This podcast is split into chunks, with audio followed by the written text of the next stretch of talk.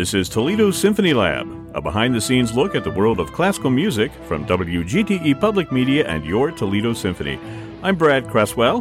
Joining me today are the Toledo Symphony's president and CEO Zak Vassar, principal second violin and artistic administrator Merwin Siu, and the TSO's marketing director Felicia Canny.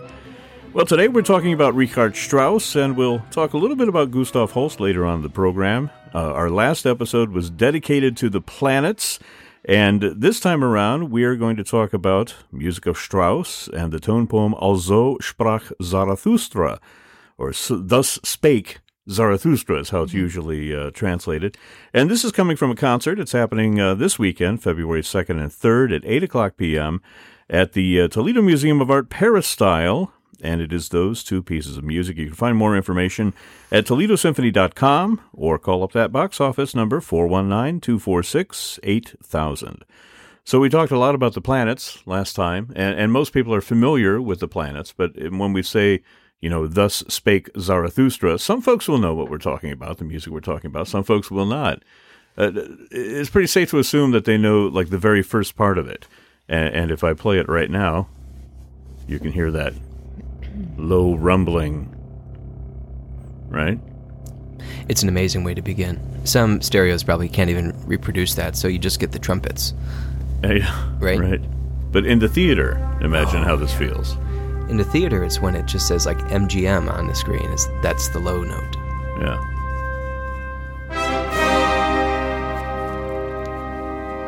Okay, so now everybody knows what we're talking about, mm-hmm. right? Because it's been heard in, in so many different movies and different medium, what have you. It's almost a classical music cliche at this point. But there's, you know, another 40 minutes or whatever of music that happens mm-hmm. after mm-hmm. this fanfare. So that's what I want to talk about. Uh, this is based on a novel of the same name by the German uh, philosopher Friedrich Nietzsche. And, uh, you know, if I tried to talk about what it was about, I think everybody's ears would glaze over, including mine. so, does anybody have anything they want to say about Nietzsche? Uh, he was oh. sort of like an anti-moralist in this novel. You know, he wanted to turn everything on its head, and uh, you know, what well, more can we say? It's a very interesting pivot for this season because our first season, we uh, the first part of the season, we really concentrated almost entirely on absolute music. We were talk- talking about music which, even if it had descriptive titles like New World Symphony, things like that were very much designed to function on their own. And I feel like I should have reached a much greater rhetorical crescendo at this moment than I actually have. Uh, but I mean, you had the music right there. I really man. did. I needed to. I needed yeah. to to time my my sentiments a little bit better. It's all right. But, You'll get another chance later.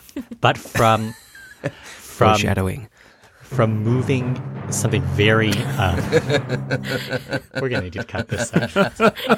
Poor Merwin. No, this is your kazoo moment. Keep going. This yes. is fun to watch. Yeah, you're the first victim today. Just imagine how much fun it's listening. So f- when you're moving from something as absolute music as Brahms' Second Symphony or Beethoven Emperor Concerto to also sprach Zarathustra and the planets, you're taking two incredible pieces of absolute music and replacing them with two incredible pieces of program music. And that's really important for audiences to know because understanding what the composer is trying to depict outside of the music now actually does become fundamental to the listening experience. And that doesn't mean you have to have read the novel, but this sense that there's, you know, you're awaking out of this long, almost 10 year isolation. And this sunrise is what you first mm-hmm. hear.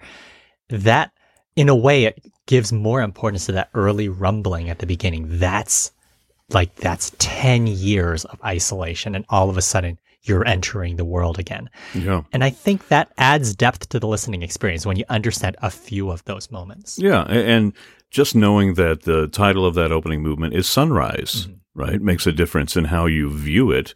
Uh, starting from the darkness, and then we have the sun rising, and and you know, and we're off. Mm-hmm. There was a programmatic intent here. We originally had uh, a piece called "Atmospheres" by Ligeti on this program. Oh yeah, and which was used, by the way, in the 2001 Space Absolutely. Odyssey right. film. So I guess we didn't want to nod to that too much, but you know that the, the progression was to be starting with atmospheres, just mists out in space, and then also Sprach, where you have the sunrise, and then you you turn the camera outward and you have the planets. So there was this sort of ascension. We just realized it was it was simply too much music for one Yeah. concert. Yeah. We're we're pushing eighty minutes as it is with these two pieces. So um, in fact, we're probably over eighty minutes. So what we end up with is two enormous, very visual, amazing tone poems. And tone poems are very romantic with a capital R. Um, it's really the difference between a Beethoven and Brahms world, to wh- which were very romantic as well. But this is, you know, living outside the sense of what music can achieve, according to Beethoven and Brahms, and it really living in a story. And that's something that Strauss and Holst and Mahler and all of these wonderful late romantics really um, were enamored of. Yeah. Well, talking about the tone poem, you know, Strauss kind of owns the tone poem. He inherited it from Liszt, who more or less invented this idea of creating a little story in music. But Strauss really took that ball and ran with it. Right. And is famous for all these tone poems. And uh, I don't know. I mean, you know, this has such a it has such a really strong association with 2001: A Space Odyssey, and with this whole mystery of outer space and the uh, undiscovered frontier and all that sort of thing. I, I'm wondering if that is really in line with what Strauss originally intended. Well, I mean, if you if you take it back to um, why does it make good cinema music, and we've talked a lot about film music. I think you know there is something otherworldly and searching in in these chords. But if you take it then a step back to the Nietzsche, um, you know, the the if I remember what I was taught in sophomore year uh, lit courses in college, the Alsosprach was supposed to be this sort of um, ascension to, you know, um, you you have the humanity or the mankind versus the uh, the heavenly, right? And and Strauss does a really good job of of depicting that because if you if you get beyond yourself, get outside yourself, then you you can achieve this this Ubermensch, this uh, Superman, Right. um, which is not an Aryan achievement by any means, nothing related to politics at that time, um, but really just to think about something where uh, you can be a better yourself. So you think about what we always are striving for to be better than we are now, or or to be more perfect than we are now, and and I think Strauss does this really interesting thing with the music where he plays around with this idea of the the nature theme or the perfection is this uh, perfect C major chord, and the mankind is this kind of dirgy B minor chord, but kind of sounds like what mankind feels like. Yeah. And the C major chord is what you're really uh, striving for. So, as as Nietzsche was talking about that conflict, Strauss puts it into a musical term throughout the piece. So you have this major minor conflict, and it comes up in hysterical proportions. There are points where you know there's a you know great fugue in B minor, and then uh, the nature takes over with a huge clash in the orchestra organ is just blazing C major. You have these midnight bells throughout the piece.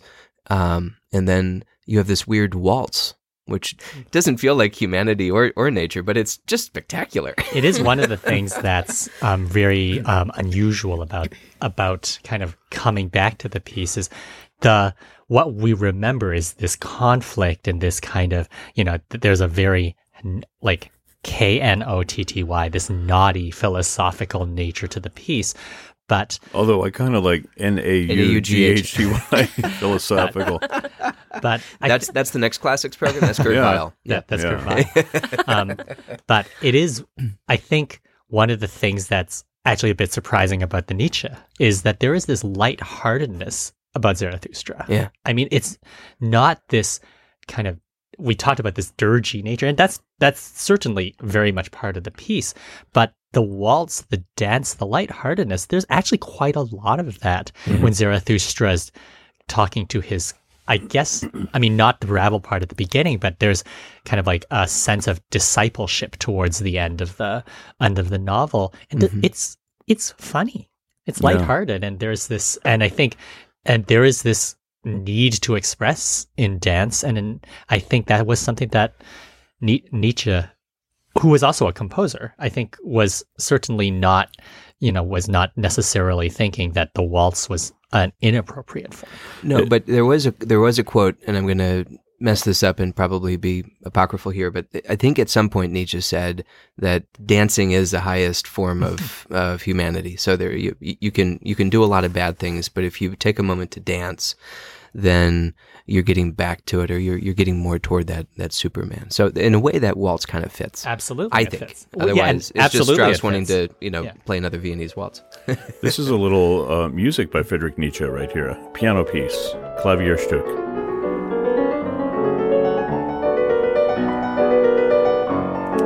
It would have been better in three. Maybe it is. well, this is broadcast at three thirty. Yeah. That gives you a little taste. He also wrote a number of songs, uh, really interesting stuff. I think there's 40 some uh, pieces of music Yeah. in the repertoire. Most, if not all, have actually been recorded. So, In preparation for this concert, I've listened to none of those. So.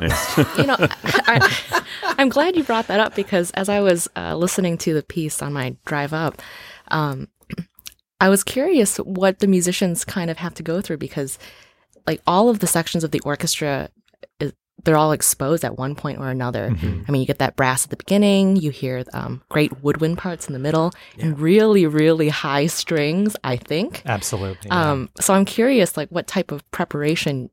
What do you do as a musician to prepare for a concert like this? Well, I think it's. I can't really speak to the woodwind or brass players, unfortunately. It's. I know it's a very difficult program. You can't speak to them. No, not at all. There's actually a, an invisible No, they just- Really, won't is it like. Mozart in the jungle? It's called a sound shield. but um, you the break E strings. I don't know. well, one of the things that's really interesting is that Strauss takes each of the string sections and further divides them up. Oh, yeah. So um, there's eight different parts inside the second violin section and eight different parts inside the first violin Yeah. section. And there's, I mean, much for much of the piece, um, they're playing together, but there's much more of a sense of kind of individual solo sections for each player. Is that that's what just his way of, of making sure that there are enough string players in the Oh, so if one laps off, then you know there's someone. Right. yeah. Is that what creates kind of that atmospheric sound? All those string parts. Those those layers, I think, is definitely a big Yeah. part of it. You're, you're able to really hit every single overtone in the chords that way. Yeah. which Really is just impressive. exhilarating to listen to. I mean, it's no surprise that this was really one of the big hi-fi moments in recording technology was Yeah. to to get this on disc, and um, you know to show off your system was to play also sprach Zarathustra. Uh, you know, that title, Also sprach Zarathustra. I studied German. I like the way you say school. it much better than the way I Also. say it. Well, it. but but sprach we know is speak spoke or Yeah. you know Yeah. and, and also we don't use though spake enough. Yeah, in spake. Basic I conversation. think it's a cooking ingredient. Yes, think I, was I going to put think, it- is it like a, a, a spake Spaken. everything's better with spaking. but uh, also, I always in my head was thinking it's like okay, so he also said it. Well, then what else did he say? Yeah. you know, it, but it just means thus. yes. Right. Um, now that we've talked about all these lofty goals and this wonderful music and this expansive string writing and everything, I want to bring everything back down to earth and get back in the gutter where we belong and do a little quiz here. Um, this Thank is, you for uh, reminding us of our, our mission here. our mission. Yes, uh, this is uh, inspired Thus spake by the gutter. the uh, the classical music cliche of that opening fanfare that we heard, which has appeared in countless films, as we know. As far as I know, correct me if I'm wrong, and, and listeners at home, you can you know write in, call us, and let us know.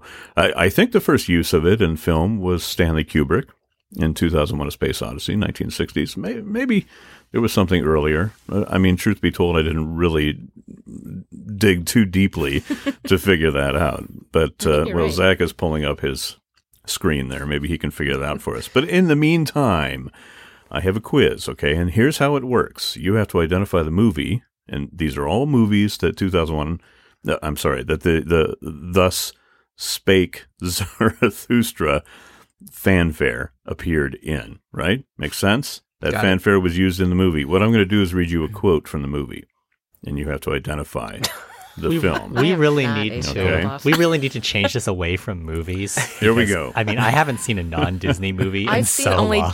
kids movies since. Yeah. Well, like then you, three you may you may get some of Really? these, Felicia. Okay. Yes. All right. Here's number one.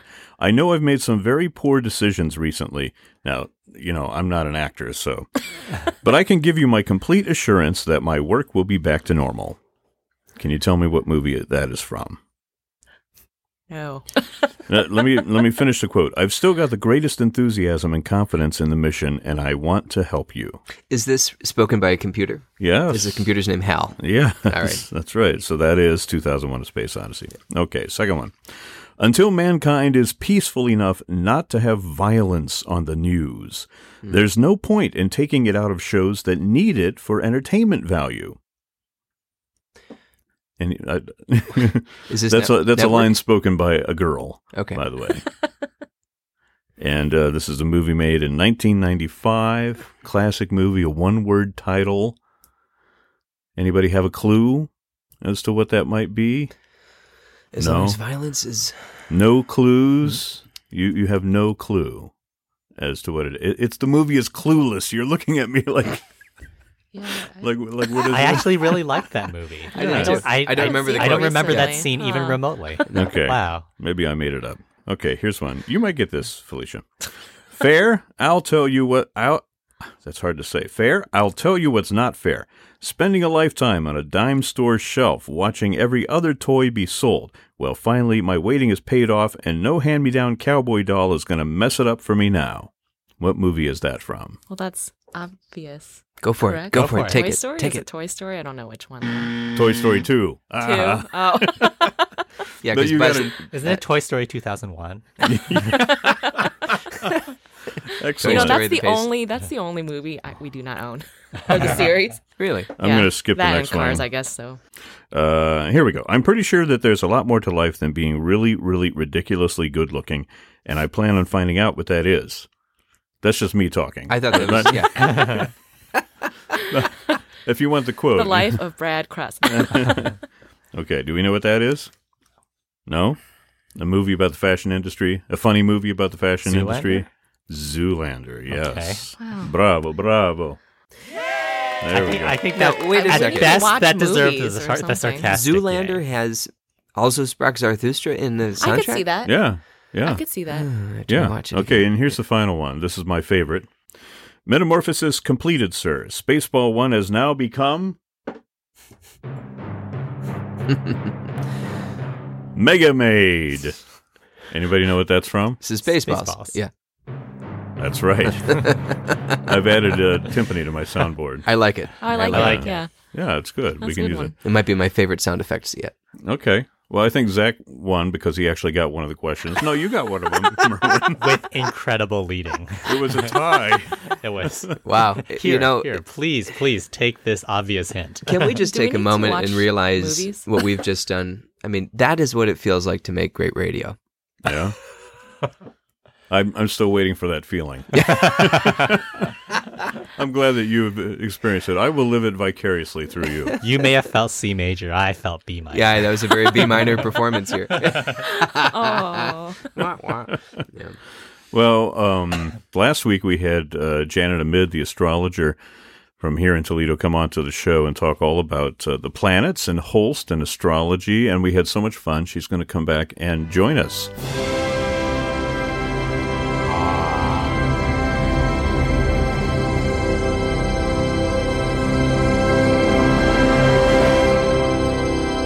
You know what? I'm playing the wrong track. Here, That was such a lead up. What happened there? hang on. Here we go.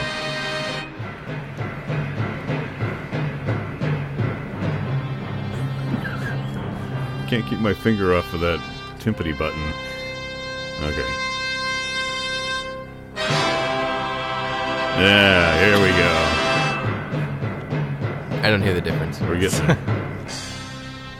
You have new headphones and everything. You guys, you guys have a drum set in your version, right?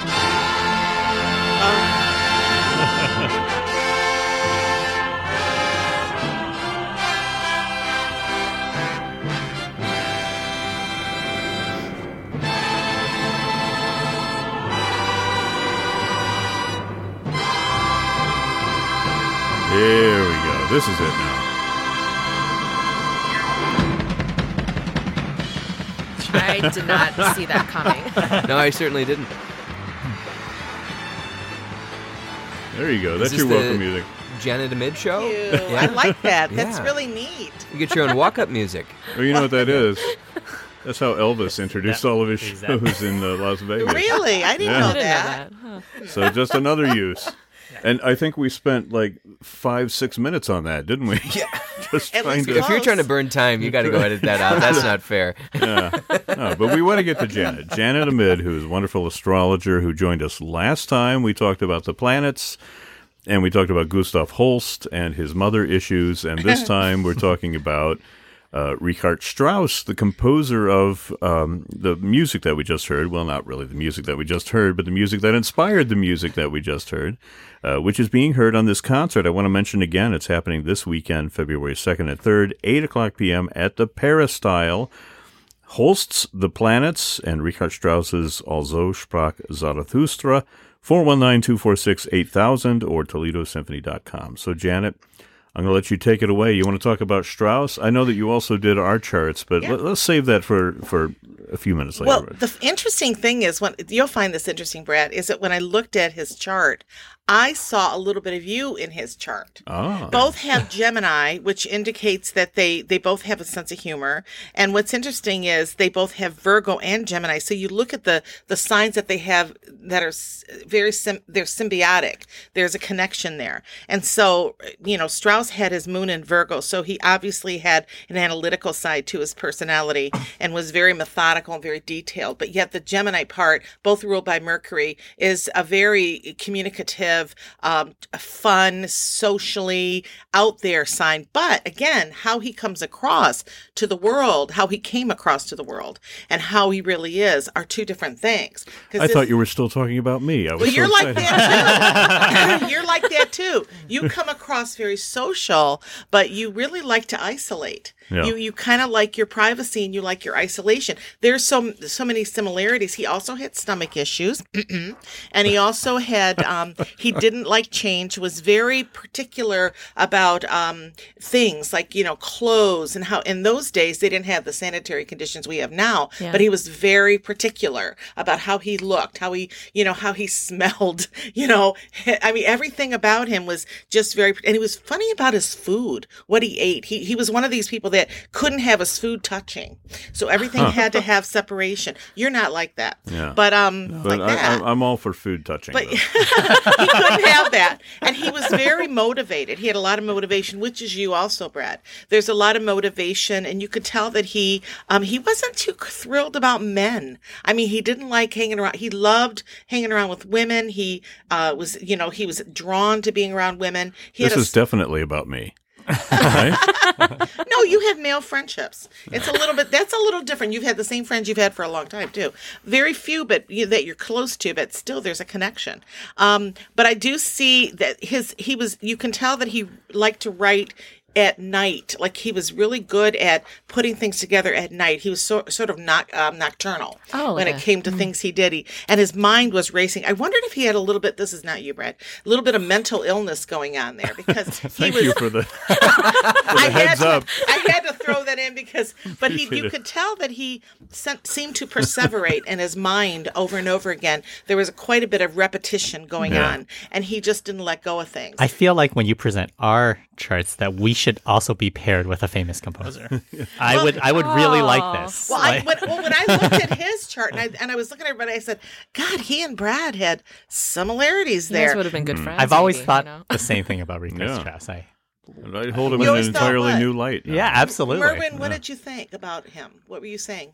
Oh, actually, when you pointed out about how Strauss has a very good sense of humor, he Funny. does have some of the great lines um, Oh, yeah. about Oh, yeah. orchestras. Um, his um, one of his favorite lines is "Don't don't look at the trombones; it only encourages them." Oh, Yeah. there you go. There, see, he had that wonderful. I didn't know that was a stress book. Oh, yeah, very funny, and he always Don't like, encourage the brass. If he was born in this day and time, he would have probably owned a his own business and wrote music and had his own studio and you know produced and directed, he would have had like a Motown label or something. I'm mm, just saying, or some kind of label, mm-hmm. because he just you could tell that he loved autonomy and mm-hmm. independence in anything he did. You mentioned his concern over the, his appearance, and, and I think about it. I have an image in my head of, of Strauss uh, wearing a three piece pinstripe suit with a pocket watch, and Yes. w- which you would famously look at to see if he was getting to the end of the rehearsal and could go out for drinks afterward. Very picky about what he how he looked. He had a strong influence with his father as well. Again, another mommy issue here with him. Not you, Brett. so you were close to both. I'm But, so uh, confused. but he was he was he had some mother issues. He had a sister. Did he have a sibling like that? He do you know? I- I don't Because I know. think I he had don't some. I thought it was a sister that he had conflicts with. Because I kept picking that up a little I'll look bit. it up. Okay, that was really strong. He struggled with friendships when he was younger because he was different. So he struggled with friendships, and as he got older, he seemed to have draw people into his inner circle a little, a little bit more. But his creativity was astounding, and his motivation was great. But he was similar to that of um, was it was it Van Gogh or Picasso who had that sort of had to write at or paint at a certain time of the light or like hmm. four o'clock in the morning. But I think it was Picasso. But hmm. but similar to that, he could write at certain times and compose at certain times of the day or night because he he had a certain he was obsessive about certain things. He was also an extremely busy man. You Very talked busy. about you talked about how in this time period he might be a director. he Couldn't would own sit a lip. still. Yeah, he was all, he was he was a great conductor, possibly as at certain points of his career more well known for his conducting than his than his composing. Though he was, um, so I think that you know there would certainly be a lot of times of the day where he simply couldn't compose. He there were certain times of years of the year that he almost never composed. He composed. couldn't sit still. He, you can tell because Geminis are one of the signs of the zodiac that are very mobile. Every sign has its thing. Gemini is it's a mobile sign. They can't sit still. You'll find most Geminis are pilots. They're composers. They're uh, you know they're truck drivers. They're, they're they're always moving around. And he had a lot of you know energetic influence going on with him. And but but it's interesting. He he was a he was a really unique man. I actually saw him in my head a little bit, and I kept pick when I was looking at this. I said, "Wow, he had an interesting life." And he um he would have struggled in relationships. Like he would have not had an easy time. And and I didn't I did not look him up on the internet. I don't have time to look him up. I just I wanted to, but I didn't get a chance. But he had a hard time with romance too, and his judgment calls were not great. His perception versus how he interacted when it was on stage conducting or doing anything composing was amazing. But then he had this other side, which we all have that a little bit, our ghost side, I would say. We all have that. Yeah. So speaking of that, Brad, hmm, Well, look at the time. we may have to continue Hmm. this discussion online because we're we're relegated to 29 minutes on the air. But Okay. say what you got to say, Janet. Get it out there. Get Okay. it, let, we'll we'll see if we can put it in the broadcast. well, I, I, I, I will say, uh, R- Richard Strauss did have one sister. That's what I felt. I didn't even look him up, I swear. And it showed in there a sister that he had, he was protective of, but then he clashed with her at the same time. So there was this love hate relationship going on between the two of them. One thing we should do um, is get you a recording of Richard Strauss's Sinfonia Domestica. He actually wrote a tone poem about his domestic life. Isn't that And interesting? Wow. so, so you could actually Yeah. hear what Strauss thought about his relationships. And he and Strauss was it's a very famous piece because I mean there's everything from I would like, love to hear that. sexual moments to how it wakes how he Yeah, how he was woke little up in the morning. but we- I Um, don't know if we can say that on. Yeah, well, anyway, go ahead. I'm sorry. What did you say? He was kinky. Oh, he was kinky. at that point in the score, I you don't have to think look at the that's- trombones. I think the FCC is okay with kinky. Kinky is all right. We can say that. I mean, last time I said Uranus, so we can say definitely say kinky this Well, time. Well, I'll go around. through everybody. Do you want me to go through everybody's charts real quick? Because we only have. Yeah, limited I, I think I How think what we'll do we do. have? Well, uh, I'll have to cut this down a little bit to see if we can make it fit. I, you know, I, I hate to, to do it, but I can probably take some time out of our movie quiz. Movie quiz. You oh yeah, think- we Oh, yeah, yeah, we- we failed. I love movie quizzes. I'm a fanatic about movies. We- Well, No. we wish you were Oh, here then. We wish you were here then. Oh no. I'll ask you one question if I can Oh. find it. Here's one movie quiz question. I asked them all questions that had that music in it, that 2001: A Space Odyssey m- Oh, music, yeah. right? So these were quotes from movies that had that music in it, right? So here, here's the one that they could not get. Absolutely. Here's a quote. See if you know what movie this is from. A oh. movie from 1995. Until mankind is peaceful enough not to have violence on the news, there's no point in taking it out of shows that need it for entertainment value. Uh, I don't know. And I said, you know, nobody had a clue. Was it was it um, the one where the guy says um, I, he puts his hand up? Mad as hell, and I can't take it anymore. Yes, yeah, that's that- what I guess. I I thought it was network. I thought it was not. network too. No, it was clueless. I would never have known that because I don't think I ever watched that. Yeah. Okay. See, we we Sagittariuses, we stick together. Yeah, we did. I would have thought network for sure. But the, the the year doesn't work. Ninety five was way too late. Yeah, it Yeah. was because that was in the seventies. All right. I, I see. I'm going to have to dumb down my quizzes. From Absolutely. Now on. Yeah. I think your Right? Gemini is showing. Yeah. I guess so. Okay, take it away, Janet. Well, do you want me to talk about each person's thing? Uh, yeah, maybe, Did- maybe did- give us like you know the Reader's Give us- Digest yeah. version. Yeah, give us the Okay, the, the, the well- Reader's Digest version, and then we'll guess who it is. Oh, well, Oh, I, I, I don't know if I. Well, I N- now that we've skewered Brad handsome Cresswell already. outgoing Well, and funny. Brad and- well, being a, I, I'll just say this much, Zachary, you're you're a Sagittarius. And I being- guess it's Zak. Yeah.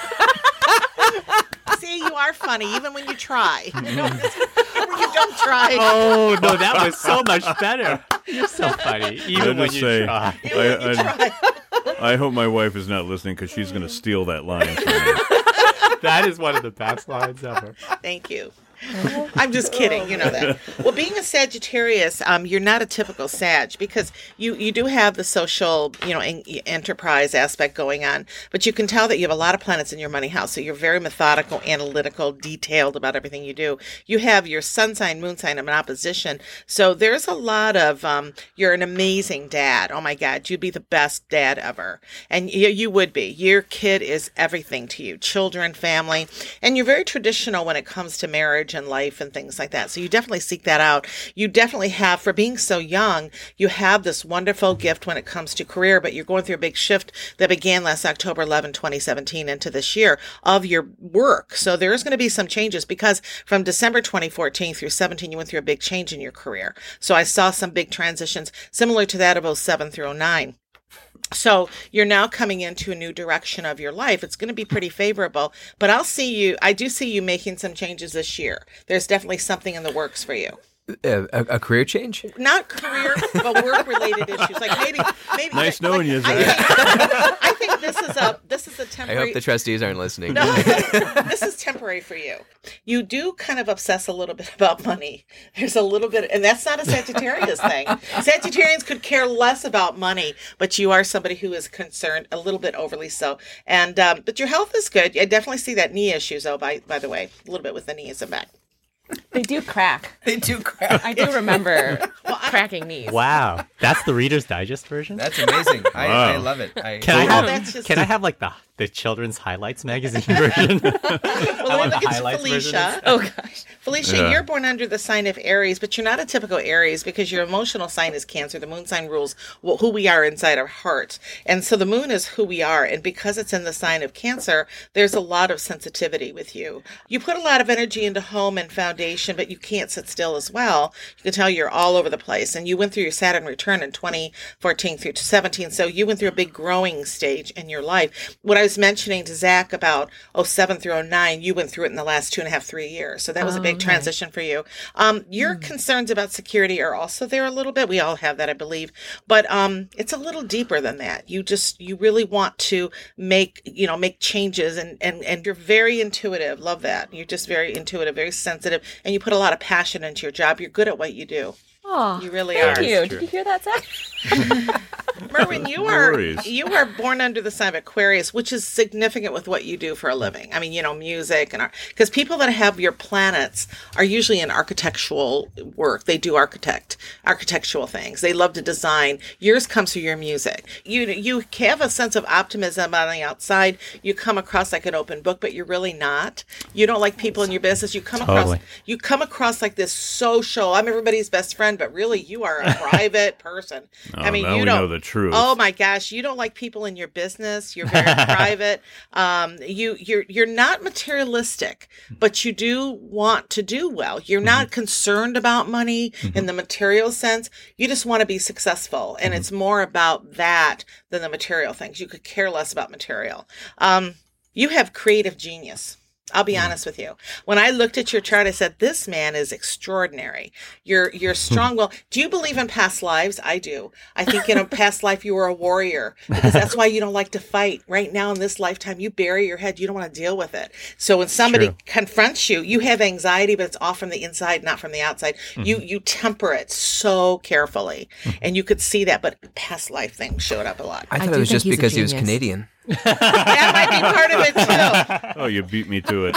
And Brad, we already know you have tummy I, issues. yes, I used to be Um, Richard Strauss. you have a lot, but you, you your biggest thing. What I noticed in here, you went through your Saturn return in ninety one through ninety four, and then in twenty twenty through twenty twenty three, that's another turning point for you. So uh, it's called a Saturn return. It happens to people between twenty seven to thirty, then fifty seven to sixty. So you're coming into a big shift in your work and your job, but you're good at what you do. But you like your home, man. When you get home, you just want to put your legs up in your chair and just be left alone. Uh, well, that's yeah, Me too. and mixed food. Slosh it around. You'll let your plate. food touch, but he wouldn't. Strauss would not. He was very. There was a sort of. He reminded me of um, somebody who's OCD. When I looked at that, just a little bit of the OCD. Now you don't feel Wait, like who are that, we talking about? Strauss. Oh, okay. Not you. You're, you're you're not. No. See, you're I not a- really wish that I was being compared to like I don't know Szymanowski or somebody like like But- juxtaposed But with somebody want to know like that. That If be I fun. had their birth dates, I would do some that comparison would and analysis. That would yeah, I don't have that. Yeah. But it's interesting. But what? But I did see genius with you, and I'm not just saying that to make you feel. But I, you That's have. what I say all the time. Actually, you have a genius. You you have a very old soul vibration Hmm. to me, and I usually and I looked at this and I went, "Holy moly!" I mean, you you have capabilities of doing anything: teaching, directing, composing. You have all that in here. Now, now, wait a minute. I'm, I'm sorry, but I thought we were talking about me. We already figured out you have stomach issues. Okay, Brad Merwin- And it's time for a Merwin's a genius. Felicia and Zak have amazing And career have gas. opportunities, and I have gas. At least it's classical. Yeah. and I also said that, um, you know, I said that you're you reminded me of an engineer, which you are. You're a computer engineer, but you reminded me of somebody who you have all that Gemini in the third house. Use a lot of humor, very funny. But like I said, on the outside, Even when you try. Yeah. Yeah, he doesn't like people knowing his business. It, very much like you. You guys, you're similar that way, and it's kind of interesting. But um, very private. You're a good husband, though. If your wife asks me, I'll tell you you're a good husband. Good. Although you need to communicate a little bit more with her. When she talks about serious stuff, don't turn it into a joke.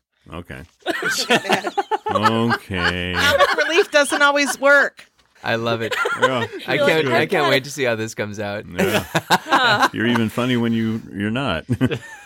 Is that what it was? No. You're funny even when you try. Oh. wow. See, I can't tell a joke. We're gonna have to do this again sometime.